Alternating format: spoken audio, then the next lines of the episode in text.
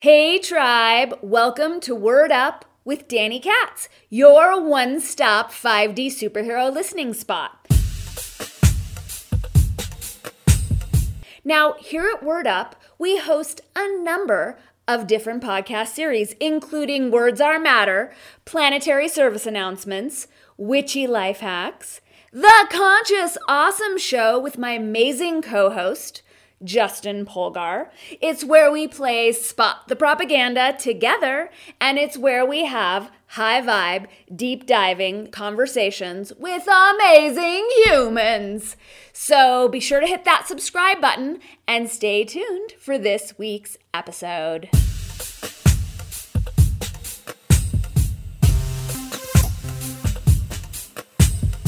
Today's Conscious Awesome Show is called Us Is Them, and like the vast majority of our episodes, it was also recorded as a video. So if you're a visual person, if you'd rather make this a multi-sensorial experience, head on over to our Locals page where you can find all of our Conscious Awesome videos. consciousawesome.locals.com. As well, be sure to subscribe so that you can receive word anytime a new podcast drops here. And be sure to stock up on the world's greatest chocolate at yescacao.com. And follow Danny's everything at dannykatz.com and quantumlanguaging.com. And buckle up, the show's starting.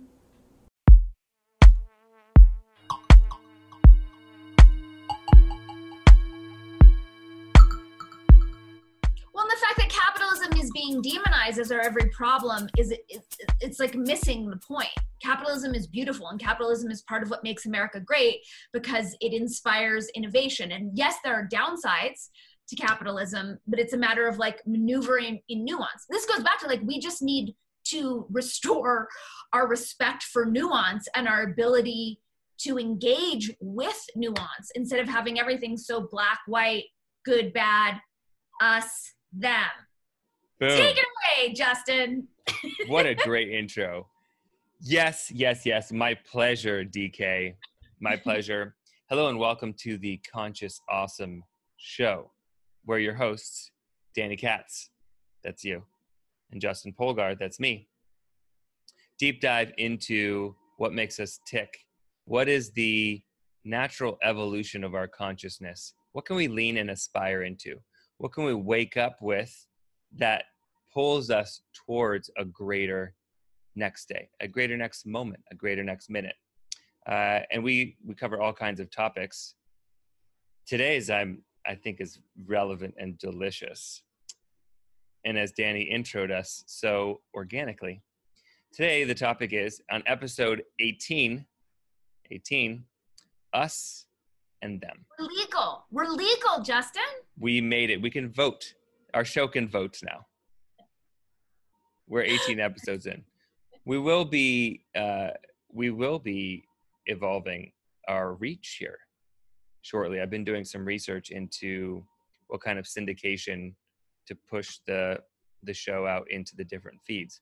It's easier than it seems. Yes, and I'm excited to have a conversation about this because our show's friend Josh Trent also has some suggestions for us on this. And he's doing great work on his show, Wellness Force, right now. Wellness Force. Check it out. I will check it out. Awesome. So he's an us. He's an us. We're all an us. That's every being in the multiverse is an us. I'm fond of saying when the they, them, and the we, us unify, everything's going to be cool. That's when everything gets fixed. When the they, them, and the we, us unify, become the same. Mm-hmm. We are the same when we acknowledge the sameness. Yeah. How do you see this happening? How do you see this acknowledged unification unfolding? Well, I think we've covered this in a couple of shows. There are different steps. There are different things within our consciousness and our self-reflection that are necessary building blocks. For example, being transparent and acknowledging our own shadow in order to accept and have compassion for the shadow in the perceived other. Mm-hmm. That's like a very basic and important piece. Also, I think it's important that we acknowledge that we've all been tricked into the us them. That's a really important piece. I think that's, so I'm really glad you said that, because I think the notion of us admitting that we have been tricked is one of the biggest barriers. It's that piece of the ego that wants to think that we can't be tricked, that we can't be mind controlled. Maybe other people can, but not us. And I think that's, it's the inability to acknowledge that that is creating an obstacle between us acknowledging our unity right now. It's a perceived weakness. It's an insecurity. Mm-hmm. And I think in general, we are trained in some ways, mind washed, brainwashed. It's actually more of a mind wash than a brainwash, if I think about it properly. I see it as both. I don't want to, yeah, I only see it as both in that I once had a visual download of how alters and fragmentation that are caused by abuse create actual walls upon which propaganda can be physically projected. Like a graffiti. Or even just like the way that a movie is projected onto a screen. If we don't have those fragmentations created in our brain to block us off from our wholeness, those fragmentations are actually like physical walls mm-hmm. upon which nefarious forces can project and do project propaganda. So I know what you're saying about mind, and I also think they're using the brain as a means of controlling the mind. The brain is a vehicle to get to the mind. Boom. Boom, bang. Yeah, there's some type of block. I came across it when I was 21. 21 is when I started to really, I have different mantras that I like. Can you hear me still? I can hear you great. Are we back? We've never left. That was such a strange... I'm gonna turn this off here. There's when I was 21, I started this mantra every morning. I eat my insecurities for breakfast. Ooh. I eat my insecurities for breakfast, and thus invited the awareness of where is it that my insecurities are, because generally they're right in our blind spot. They're right behind the veil, and often challenging to see in ourselves. Easier to see in other people. Now, I set up a construct through this mantra and also through putting myself in situations. Like, for example, I was questioning a lot of assumptions. So I would, there was the assumption of monogamy is the proper way to do relationship. And I assumed that was the proper way for me to do a relationship. It was kind of projected as this is the proper way for everyone to do relationship. But this is just the foundation that I was taught. And so for me to rebel and push back and question that assumption invited me into the virtues of polyamorous relationships. And what would it be like to, I had a couple sayings in my group of friends, which were one, monogamy is silly. Now, monogamy is silly kind of shook it up a little bit to, make it so it wasn't quite as taboo, kind of destabilize the concept of monogamy as such a solid pillar, okay? Mm-hmm. And then the other saying was, real lovers let lovers love others, mm-hmm. which is fun to say because of all the L's, and also still holds true regardless of polyamory or monogamy, because love is not relegated to sexual intimacy, right? Real lovers let lovers love others. And if you are a real lover, then you are supporting and encouraging others' loverness. Whatever that looks like, however that manifests. And generally that makes for more loving, yeah. Just my observation. So I was in a few relationships, relatednesses, that pulled in experiences. Like I had a partner that I remember specifically being at this party. Yeah, I was like 21. And I come around the corner and she was making out, flirting with this guy. And, you know, that could be kind of a emotionally a very arresting thing where it's like, oh my God, I'm threatened. And instead of me reacting immediately, and I think the mantra set up this container so that I thought, okay, what were the first 3 or 4 things that came to my mind? Of like, what were my I'm not enoughs? Like, oh, he's funnier than me. He's a better kisser than me. He has a bigger cock than I do. He has this, that. It was like all of these socially programmed. He's a better dancer than I. And so it was interesting because it showed me, A, where my skill sets lied, where they were, and also where I had my insecurities, jealousy, these things. So I used the tool in order to get a self-reflection and allow that to start to dissolve and break down. And it, just seeing the illusion of it really helped me to create space so that I am not those things. I was just carrying them in a bag all the time, just behind my consciousness, and allowing it to affect the way that I approached and engaged the world. So it was that piece right there, like really engaging our insecurities. It's an emotional intelligence technique that would be very helpful for us to see through the us-them.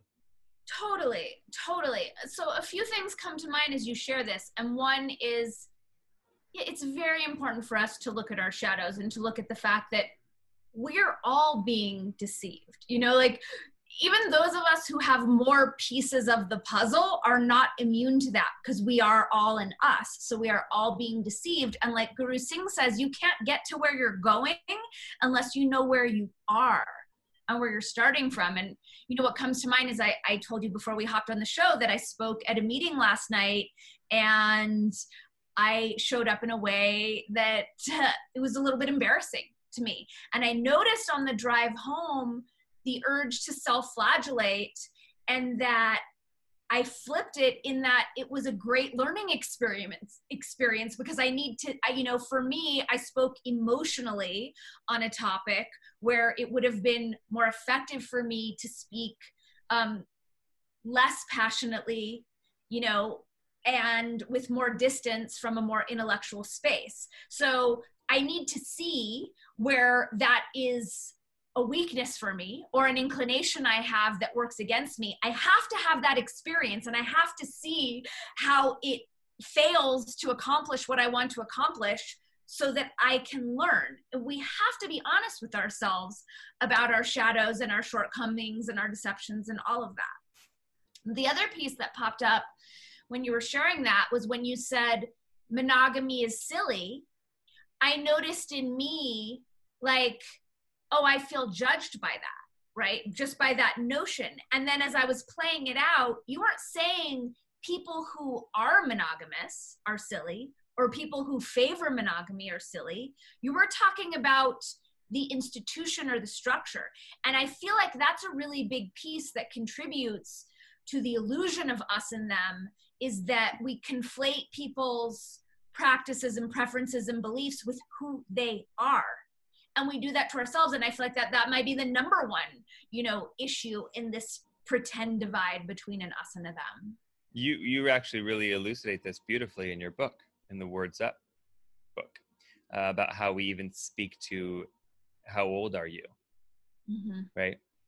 I'm 38, or I have 38 years.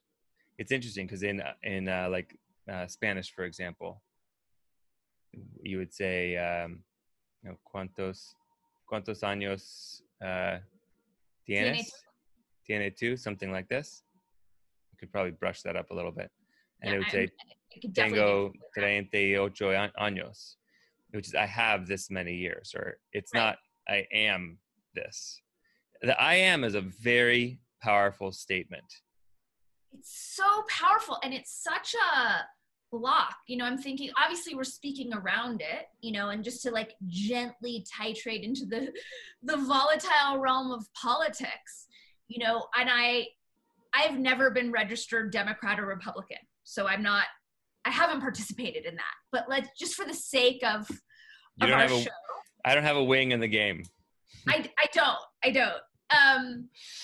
And so let's pretend there's a difference between I tend to favor Democratic policies or I have historically voted Democrat versus I am Democrat, and how much harder it's going to be to shift or make a different choice when we're identifying our existential isness with these choices that we're making. It's like we take away the ability to change our mind, and it becomes so easy to like demonize other people because we create all these labels around preferences and choices that are really very easy to change in any moment. And if we're smart and awake and present and paying attention, we will be shifting those at all times. That would be a healthy practice. Such a healthy, let's just make the phrase I am, let's just get rid of it. Well, let's just use it properly. And we don't want to get, because it can be used very properly and also ritually. Right. If you think about like a Cafe Gratitude. Completely. Application. I my wall is full of I ams right now. I know that it is. I know. We don't want to throw out the I am. We just want to use it properly in the same way we want to use, had this conversation yesterday about different taboo words and words that we're not allowed to use because they're, the conversation was that, oh, well, those are offensive words. And I said, I don't buy into that. If you want to, that's fine. I don't buy into something being offensive. I do acknowledge it's something, I can be offended by something, but by giving power to that concept and by becoming a victim of the language, I then am losing my isness and my amness for something that is not worth giving it up to. No, it's so disempowering, this notion that words can offend. Like the only thing that can offend me is if I have an unhealed wound that someone's word is pointing to. I feel like you and I have talked about this with words, like there shouldn't be anything that I will not allow myself to say because I know my intentions and I know the purity of my heart. And I've stumbled upon this with certain words that are taboo and that I won't say because it's not worth it for us to be deplatformed.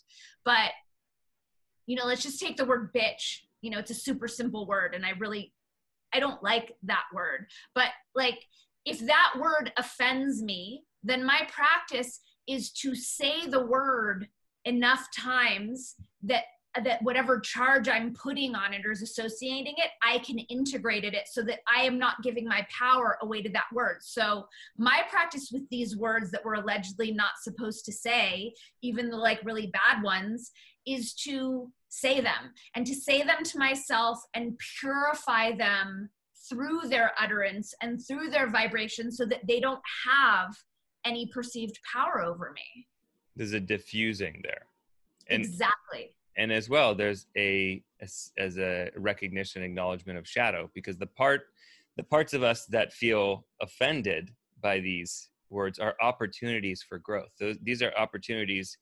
I had written on my wall, I loved that practice. I still do love that practice. It's just writing directly on the walls of my bedroom.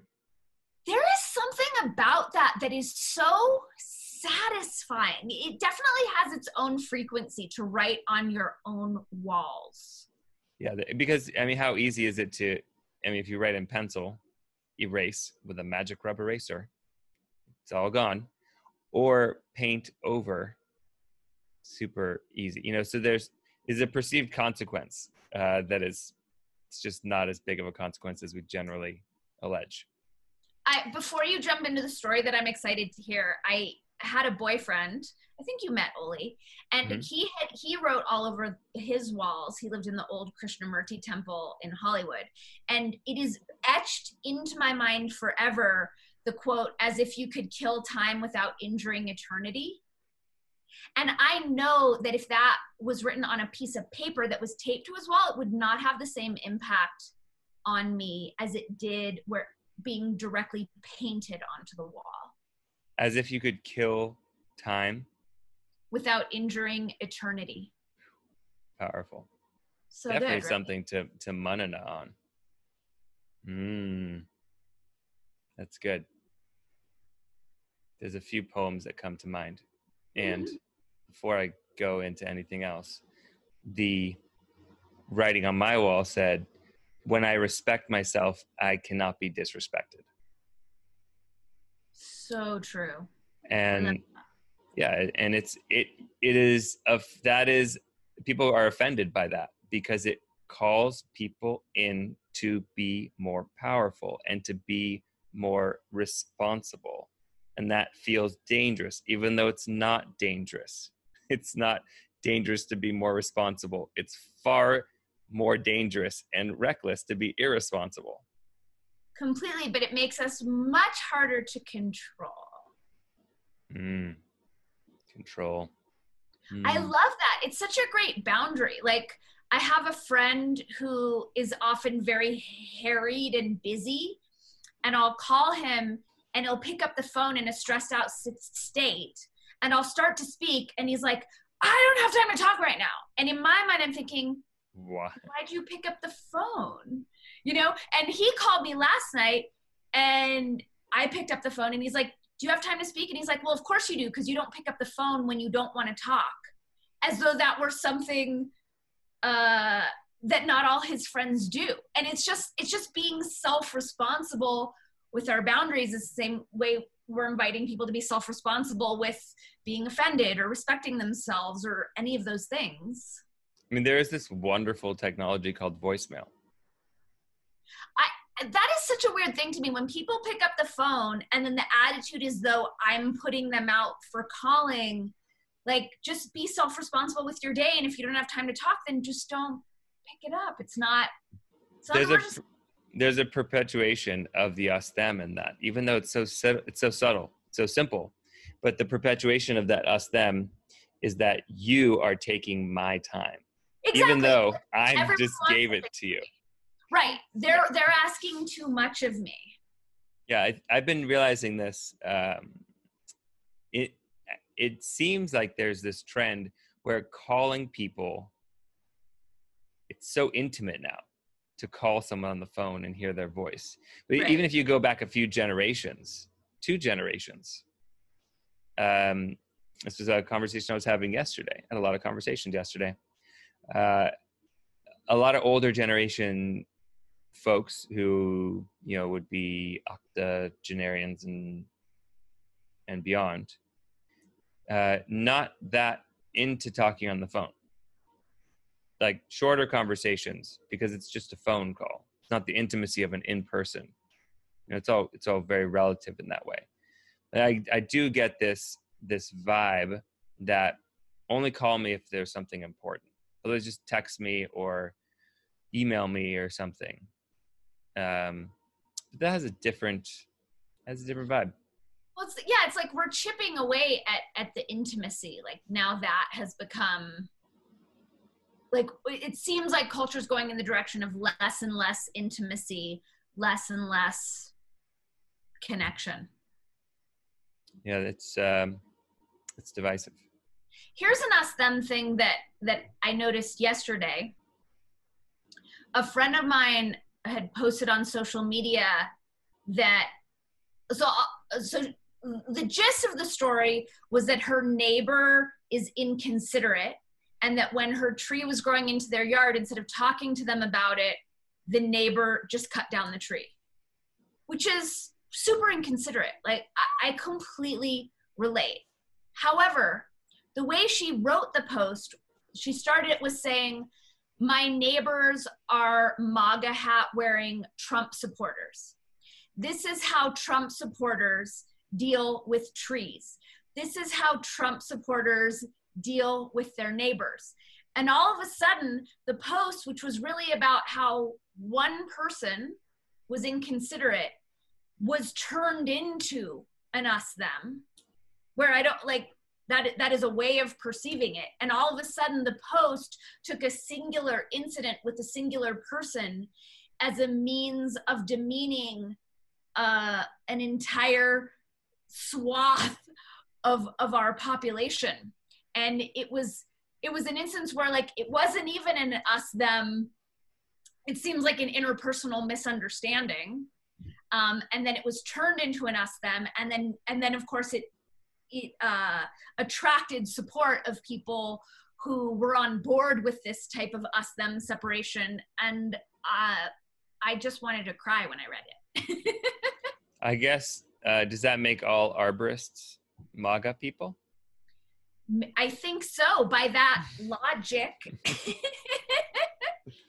Yeah, I think the simplification, the oversimplification of things, where there is nuance, and when that's just thrown out the window, that leads to an easier us-them dynamic. Oversimplification makes us feel, I think, more separate. There's like a safety valve in that, a perceived safety. It's like we're lobbying to be an us, right? Like lizard brain is going to lobby to be part of the us so that we're safe, because it's not safe to be the outcast. And how often are we lying or distorting ourselves or you know, surrendering our integrity to be a part of the us, while lobbying for that safety? Because it's so reductive, right? So many of these us-thems, like it seeks to put people into these really small boxes that, I mean, I rarely ascribe to the us. I feel like I'm used to being the them, but I know that it's not a comfortable place to be. It's more comfortable to be in, generally speaking, it's more comfortable to belong and to feel a sense of belonging.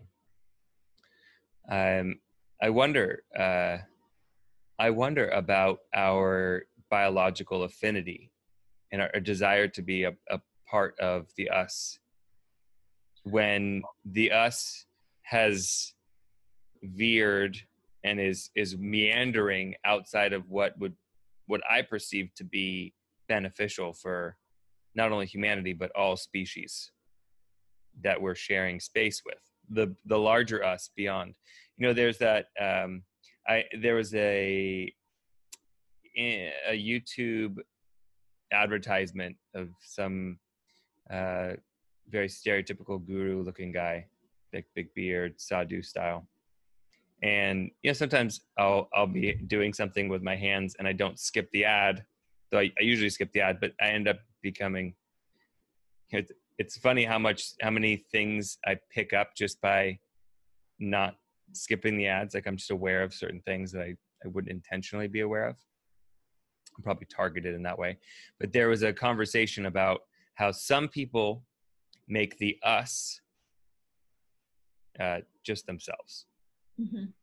I'm me, I'm solo, I'm an individual, everything else, it's me versus the world. Then there's some people who describe the us as the people that live within the four walls of their home. Mm-hmm. Then there's the us that ascribe their local community or church or synagogue or mosque or social, recreational, their friends, their extended family. And then it goes on to more of a nationalistic us, or a global, the people and humanity us. And then there are people that are the us includes all sentient beings. And then you have the us that's like, we're in a full galactic confederation. You know, so there's how we hold the us really changes the way that we are engaging. It's such a foundational perspective, and a perspective shift, at least potentially, to hold people who disagree with us as still part of the us. Right, right. Yeah, I get that. And it's also where people at are authentically, and this is something that I need to remind myself, like if we go through David Hawkins' stages of the way consciousness develops, at various stages, people will only hold so many people in their us. Mm-hmm. And that is appropriate for where they are. Unfortunately, you know, we're at a stage in the earth game and we have technology available that's very threatening, And our wisest move is for us to unify as a global us very quickly. And it seems like not everyone is there yet. And so it's just a weird, it's a weird thing to watch when, you know, those of us who are holding a larger global us, and to have the patience and the compassion to allow people to be where they're at, knowing what is on the line, and to be able to transcend the fear of extinction into go to a larger, like, it's all happening the way it's supposed to happen, even if we all die. It's so, because I hear these things you're saying, like extinction, and it's even in like the kind of, I'm going to call it the Fugazi, the kind of fake extinction rebellion pushback. When words are taken or concepts are taken and then turned into movements that are not often authentic in their roots. Like Antifa? Like Antifa, exactly. I mean, there's just so many examples, so many. Right? Yeah. And I'm hearing what you're saying, and there's an intentional, to me, it's intentional. There's a taking of language and making it so that it's challenging. It's more of a challenge. It's stimulating.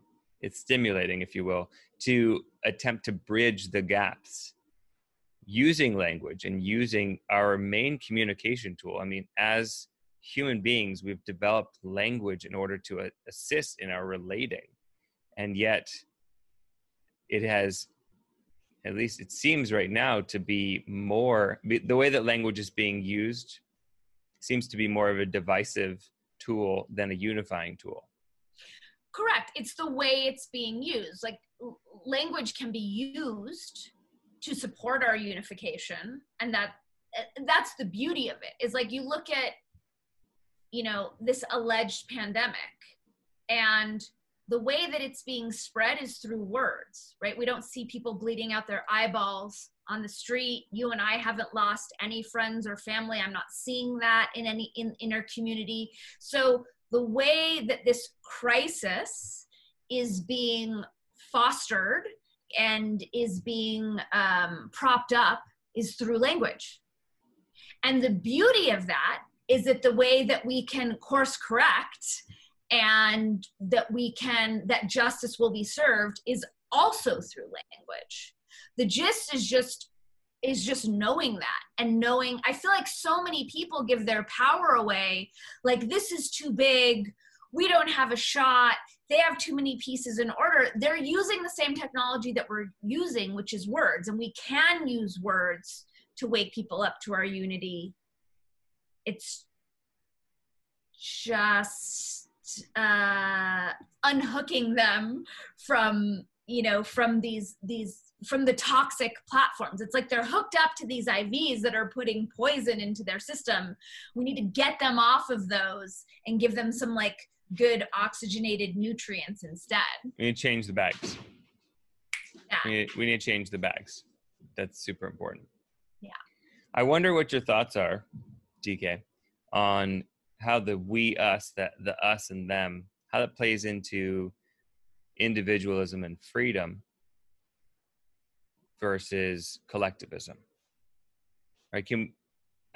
I'm under the impression, I believe, that we can have the we us functioning within a freedom and individual space, because it's not a flat concept, it's not a dichotomy. But the general gist is that if you want to have a we us, then it needs to be a collectivist. Everyone agree on the same thing. Everyone do the same thing. Everyone approach problems the same way. That just doesn't seem to me to be as effective. I don't see that as being effective as all. And unless I'm misunderstanding it, the way that I see collectivism playing itself out now, it is really dependent on a lot of us, thems. Like, there are a lot of these factions, even the notion that there's a, you know, a disempowered group that's a them, and I am an empowered us, which seems to be driving a lot of collectivism. Like that is itself divisive, and that is fundamentally disempowering, as well as the notion that there's a them or different groups that need certain handicaps or certain extra bits of help. I feel like all of that denies a fundamental humanity, a fundamental intelligence, a fundamental empowerment. So I see collectivism as being really dependent upon these us's and these thems. Like the way that I see it playing out is that collectivism is creating an illusion of these us's and these thems, and then what always comes along with the illusion of an us and them are stories and stereotypes and associations that get stapled to the us and that get stapled to the them. And now with these imaginary stories, now we're going to take efforts to create equity by giving the thems these extra things that these us's have decided that they need. I don't know. The whole thing feels completely hampered by us-themness. It's funny. It seems kind of Seussish. There's like a whole Seuss. It is very Seussian. It's Seussian. Yeah. It's very Seussian. Can you speak to the individual? Because I just finished reading Atlas Shrugged and being in a mind state of Ayn Rand.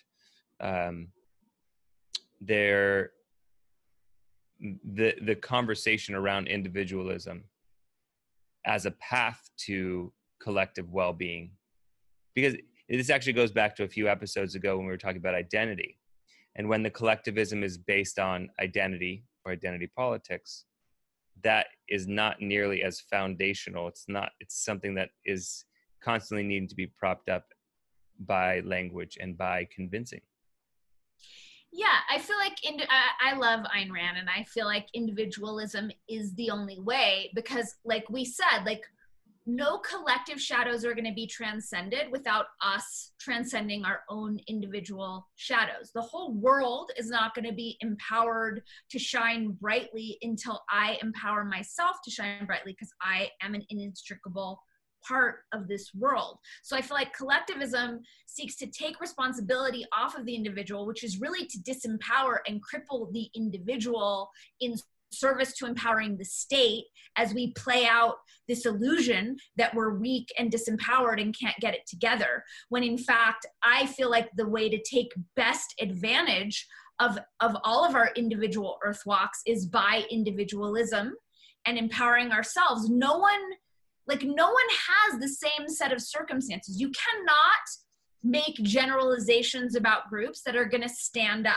Every individual being was born with their own individual cosmic makeup, their genius and their gifts and their flaws and their shadows, their raw deals and their talents. Everyone has their own unique combination of those. So no collectivist sort of equity-seeking solution is going to be appropriate for each individual. And I also feel like collectivism dissuades us from really leaning into our individualism and knowing it and learning it and mastering ourselves. It seeks to let us off the hook to not take responsibility and to just lean in to these allegedly one size fits all or one size fits your particular fragmented grouping.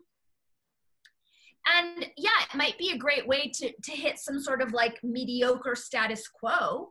But in my perspective, we came here to thrive and to live magic and miracles and amazingness and to innovate. And the only way to do that is to optimize our individualism. Amen. Amen. Wow. Amen. That's all I like. What do you think?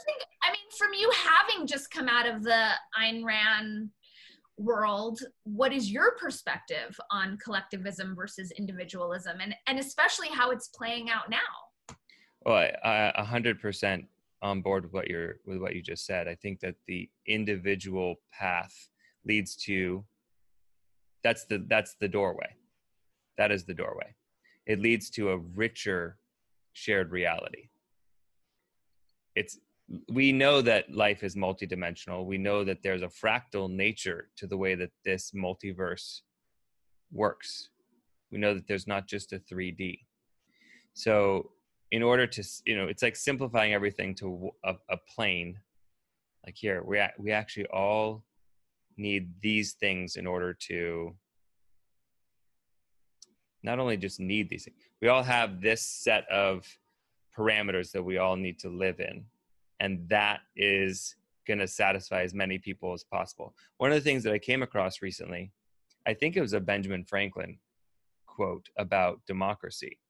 And surprisingly, he was very much against democracy. I would like to look into this a little bit more, but the gist of the quote was that democracy is very disempowering because it's a majority rule. And at the pinnacle of it, when you have a 51% majority, that means almost half of the people are not getting their needs met. When almost half of the people are not getting their needs met, we're doing a disservice. If you want to grade it, that's a fucking F. I mean, what was he lobbying for instead? A republic. For individualism. I mean, we are a democratic republic. We're not a democracy. It isn't majority rule. We are a republic. And I don't know that necessarily means, you know, I don't know. I don't know enough about governance to know whether... You weren't Benjamin Franklin in a previous life? You cannot speak from him? Tell me. Not that I'm aware of, and I don't claim any expertise here, but I just am aware these days of these sort of false equivalencies, and I even feel silly for using that phrase because that's so in the collective. But to say that 51% majority rule necessarily means that 49% don't get their needs met, we don't know that that's what that means. They might not have their preferences acknowledged, but I don't know that the system we're referencing is actually kicking to the curb 49% of the people's needs. I don't have enough awareness. And the reason that I'm nitpicking on that is because I'm seeing how often in the public discourse, these leaps of illogic are being taken and legitimized. Like I had this was like a text exchange with someone on Bumble, which is just so ridiculous at this point. And his dream, he was like, I'm all for smashing the patriarchy, which is obviously like, that's not where I'm at. And I said, cool, what are you seeking to replace it with? What's your vision? And he said, more women of color in charge. And I said, but what if the women in color are moronic assholes? And he said, so you clearly believe that women of color are moronic assholes. No, I don't clearly believe that, and nothing in my proposed, you know, potential like poking at it devil's advocate solution would indicate that to a thinking, functioning mind. So it's really frustrating to see in this sea of us them, this illusion of us them, how many people default to, well, if X, then some sort of utterly absurd, ridiculous why. And because people identify with the us that is proposing the ridiculous why, then all of those us's are going to defer to the absurdity of the ridiculousness to maintain their standing as good us's. And I'm over it. Oh man, I love how much juice you have on this topic. I love it. I want to call attention too that the name of this episode is Us Them, not us versus them. Right. Subtle. Right. Important. Well, because that's the thing. Like now we get into a place where we have differences of opinion and this versus is shoved in as though because I don't agree with you, now I'm positioned against you. Now I'm an adversary. No, I just have a different idea. I have a different belief. We're still in us. We're still in the same corner. I still want you to thrive. And I still want me to thrive, and there's enough to go around, and can we all just get on board with that? Like now? That would be the solution. Everybody on board. Everybody get on board. Everyone acknowledge your us. If we could just pledge allegiance to our usness. That's almost what the Pledge of Allegiance is. There's an us, there's a US. Right. I mean, I am playing with the words a little bit.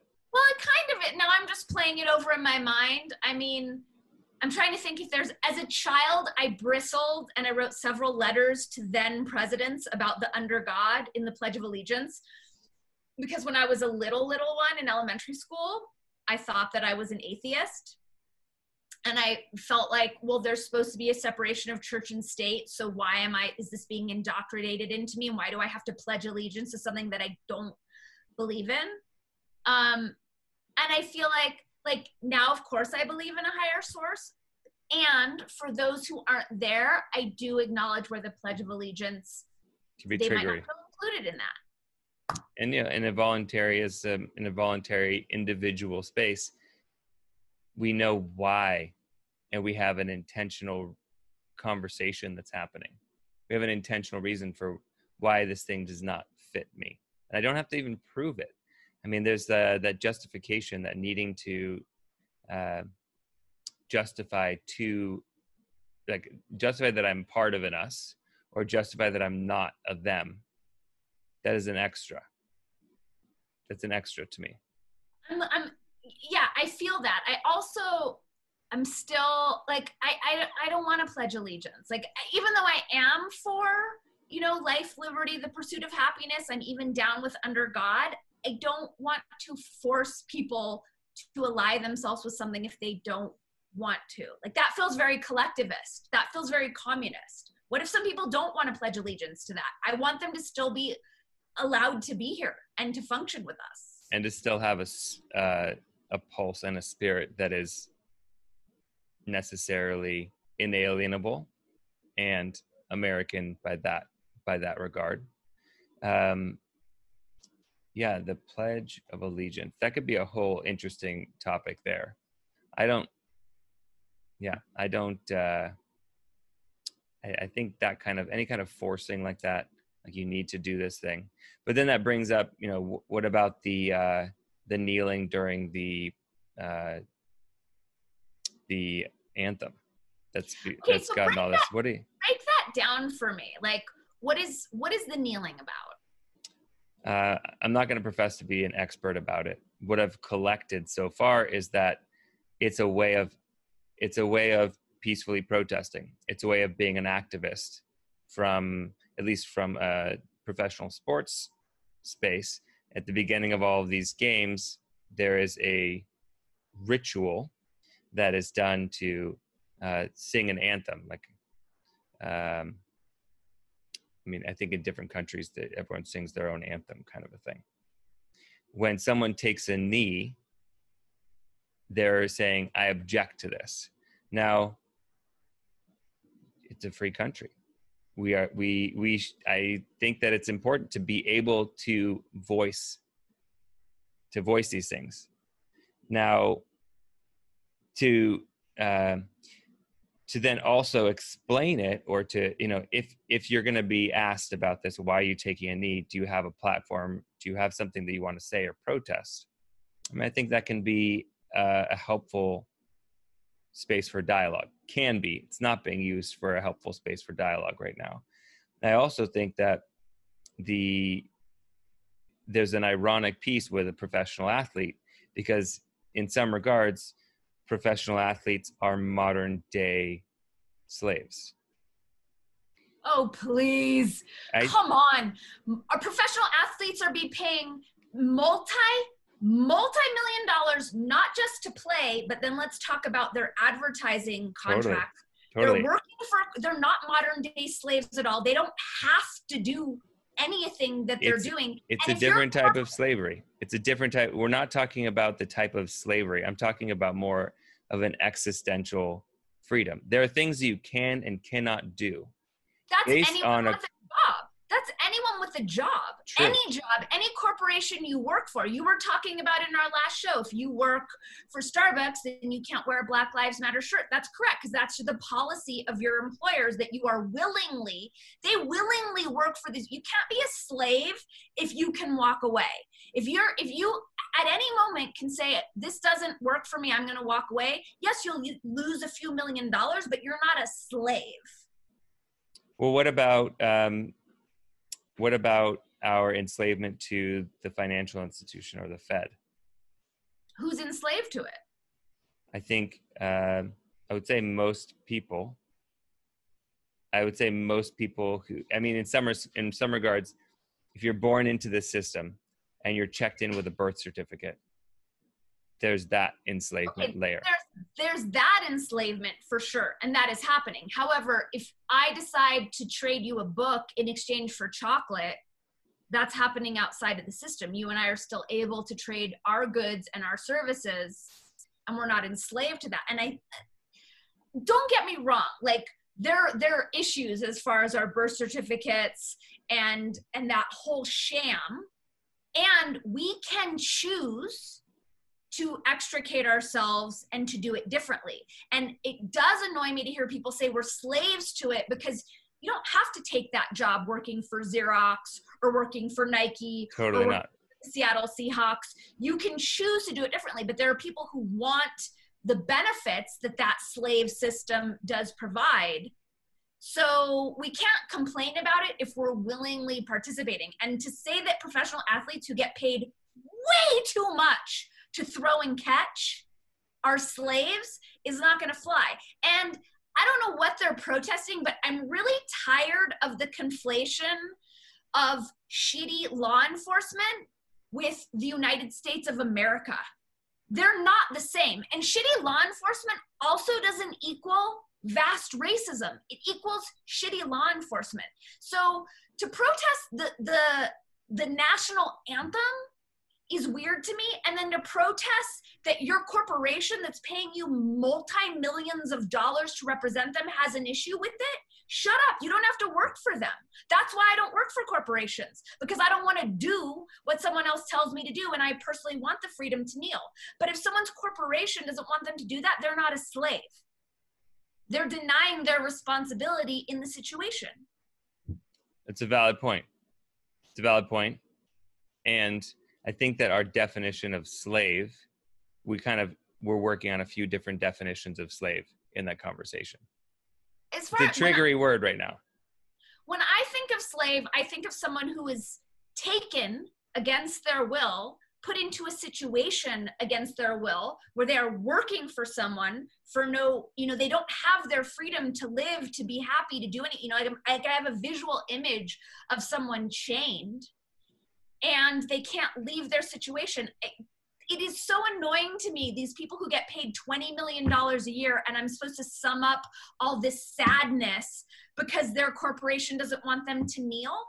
That's called living an adult life and having a job where you work for someone else and you represent their vision. If you don't want to do it, then don't be a professional athlete. Don't cry all these little baby tears. It doesn't work for me. It's not a generalization that all people who work in jobs or all professional athletes are slaves. I'm going to hold, and I'm still chewing on this piece, because you asked me about the kneeling and I said I'm not an expert on it, but this is my gist of it, is that it's a consciousness. It's a victim consciousness. So like when I think about slavery, the most prevalent slavery that I can think of is, I think the worst forms of slavery are what you're speaking to, chains and being taken and being forced without compensation. I think the more prevalent slavery is more victim consciousness as a modern day slavery that in some ways is even more dangerous, because people don't recognize or even see that they are playing into and part of a system that they are enslaved to. And even if they wanted to get out, have lost the ability to think about how to get out. Or it's so unreasonable to get out of that situation because they would have to give up so many of their preferences that it's just easier to acquiesce and opt for convenience and just continue in the victim consciousness of slavery. That's where I'm coming from. Yeah, I hear what you're saying. And that does, like, the whole system is slavery, like that, it is set up that way. But with, it's more nebulous than that, because we can get out, like you and I have gotten out to an extent, like you're still playing a different game, but like even just making the choice to take Yes Cacao online instead of jumping through all the hoops to get to the stores is a way that you've, eradicated another piece. School sets us up for that. And that's the unfortunate piece about that indoctrination institution, is that it shuts down our ability to think.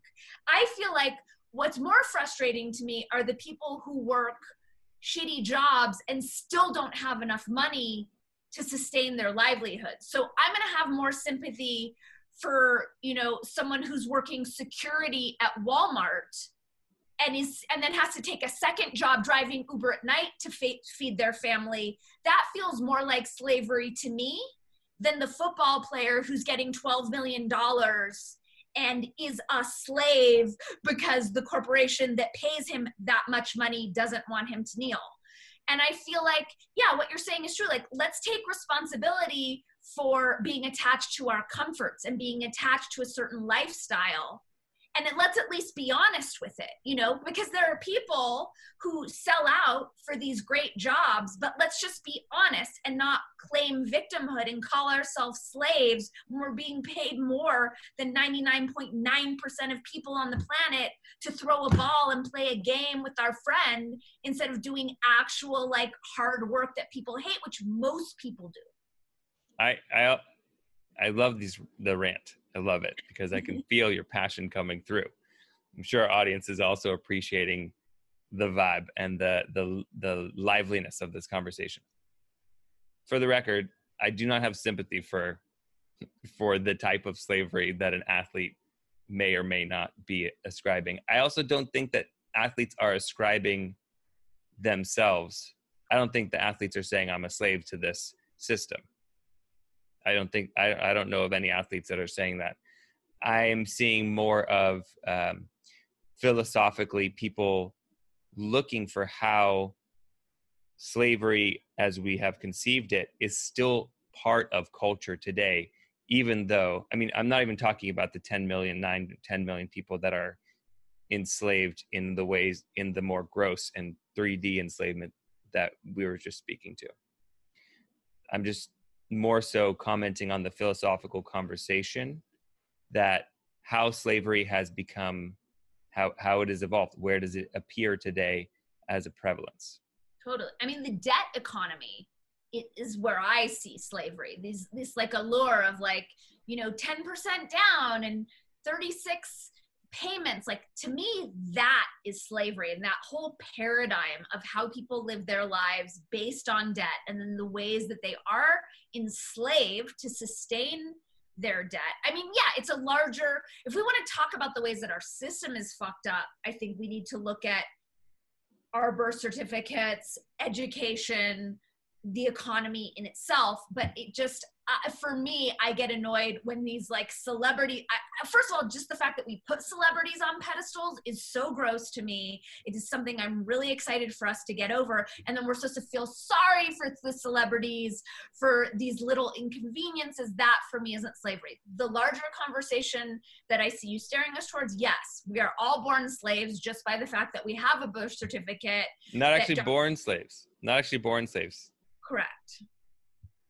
We're established as slaves as we are given birth certificates and as we are sold as bonds on the secret slave market. We are birthed into the doctor's hands. You know, there's that.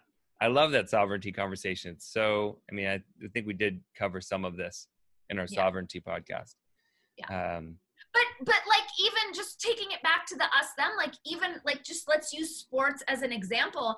How many people will like a sports team because they were born in the city where that sports team is, or maybe because their parent has an association with a certain sports team, and that like very early inculcation into an us, them, like, our defense is looking great, you know, and that whole paradigm of being a sports fan is just giving life to us, them, and these rivalries that aren't even based on our own talents or our own hard work, but on other people's talents and hard work that we're choosing to align ourselves with. Like, it's so embedded in the culture to pick an us and to angle ourselves against them just through sports.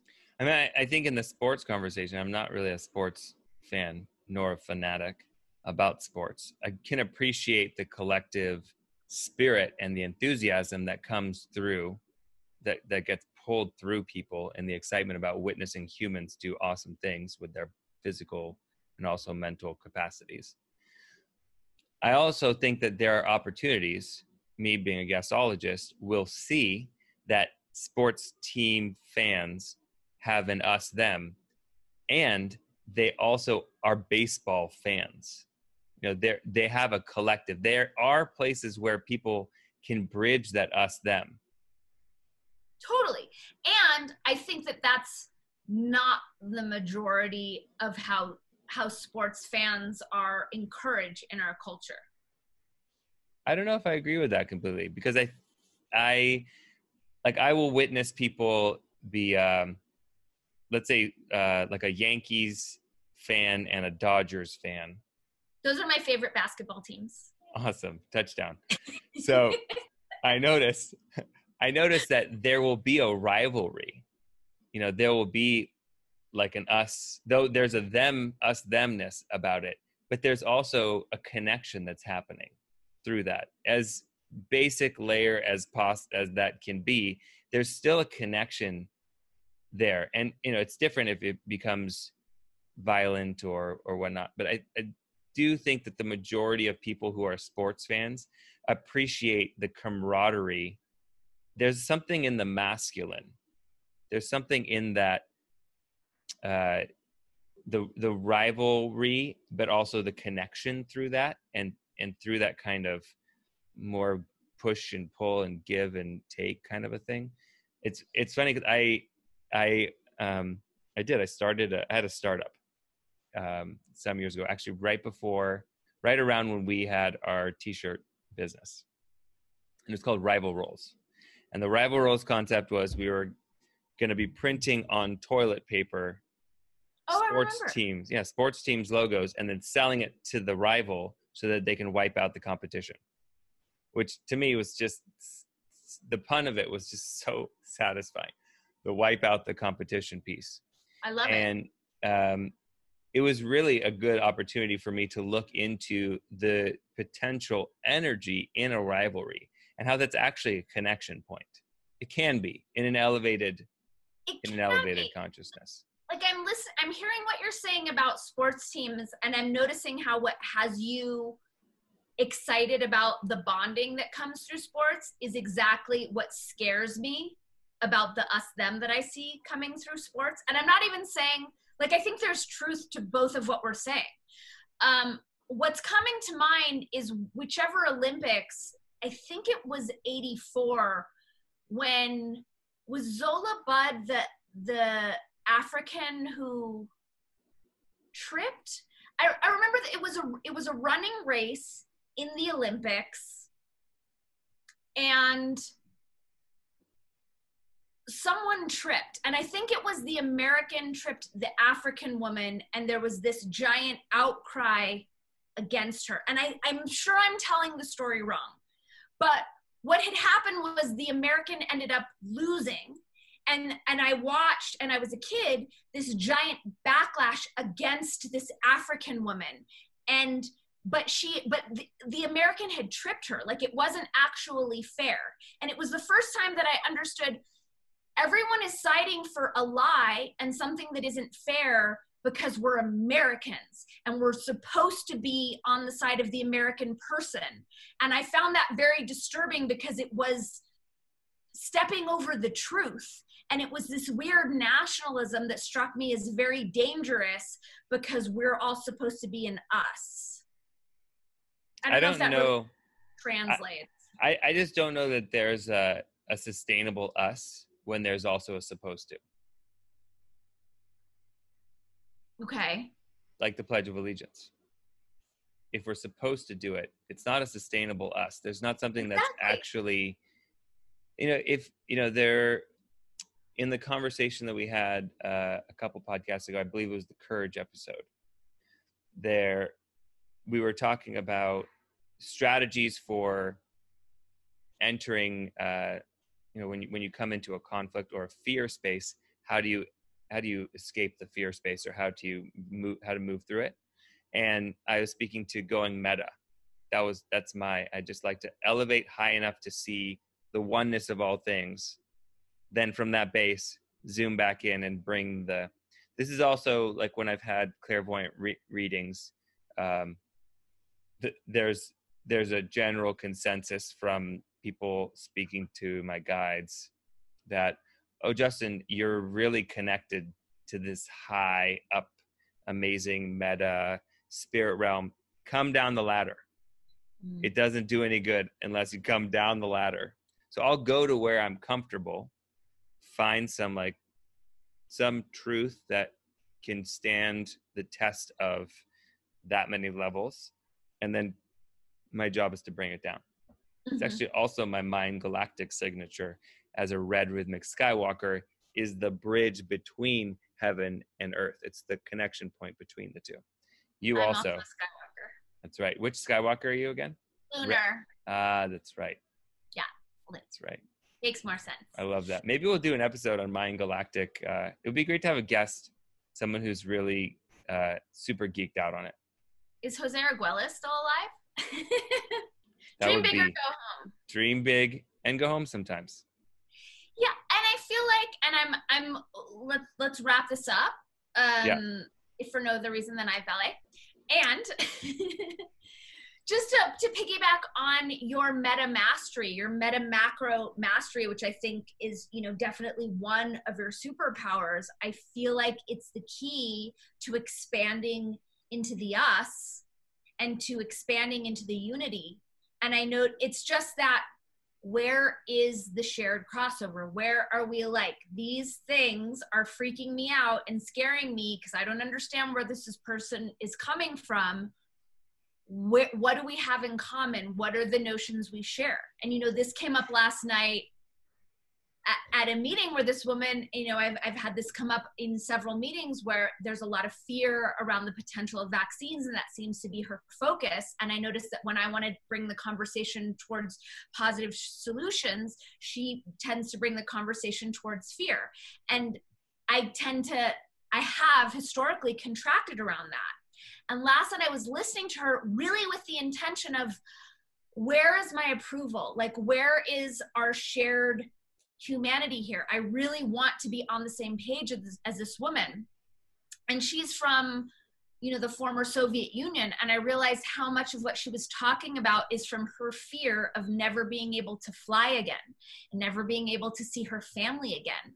And once I tapped into that, all the reasons that I had to reject her fell away, and all the reasons that I wasn't favoring her perspective fell away, because I really got to drop into compassion of, she is really afraid of never being able to see her family again, and I do not have that experience, and I really need to extend myself into some really expanded empathy and understand where she's coming from and what's driving her. And I just, all the other sort of crunchy feelings I had just completely fell away. And now I just hold her in a different space in going through the exercise of finding our usness. Beautiful. Actually, I task us, and I task our audience with expanding our us, our personal vision of what is us, expand it into and find opportunities, attract opportunities to expand your usness. Yeah, and to flip the them into an us, to really challenge yourself to be an ontological existential genius. And anytime you see yourself identifying someone as a them, to do what is necessary to flip that into an us. I knew we were going to cover Jedi mind tricks in this episode. As knew it. We do. Wow, that was an elongated and delicious. Thanks for even kind of pushing up against, and yet. We are still in us. We are definitely still in us, always. For a fun reference, because I like throwing things in the show notes, I will put a reference to a book called We, which is an example of how collectivism can go awry. Ooh, it's a good one. Written in the early 1920s, and the impetus, the motivation for both 1984 and A Brave New World. If you're into dystopian novels, this one's for you. Thanks, Justin. Thank you so much, DK. I look forward to our next conversation. I look forward to episode 19, to being syndicated across multi-platforms, and for us to have a continuing conversation about consciousness and awesomeness, finding the silver lining and the heart of the issues, because we are on a mission here. You and me and we, all of our listeners, we're all in it together. Aho. Aho. Thank you.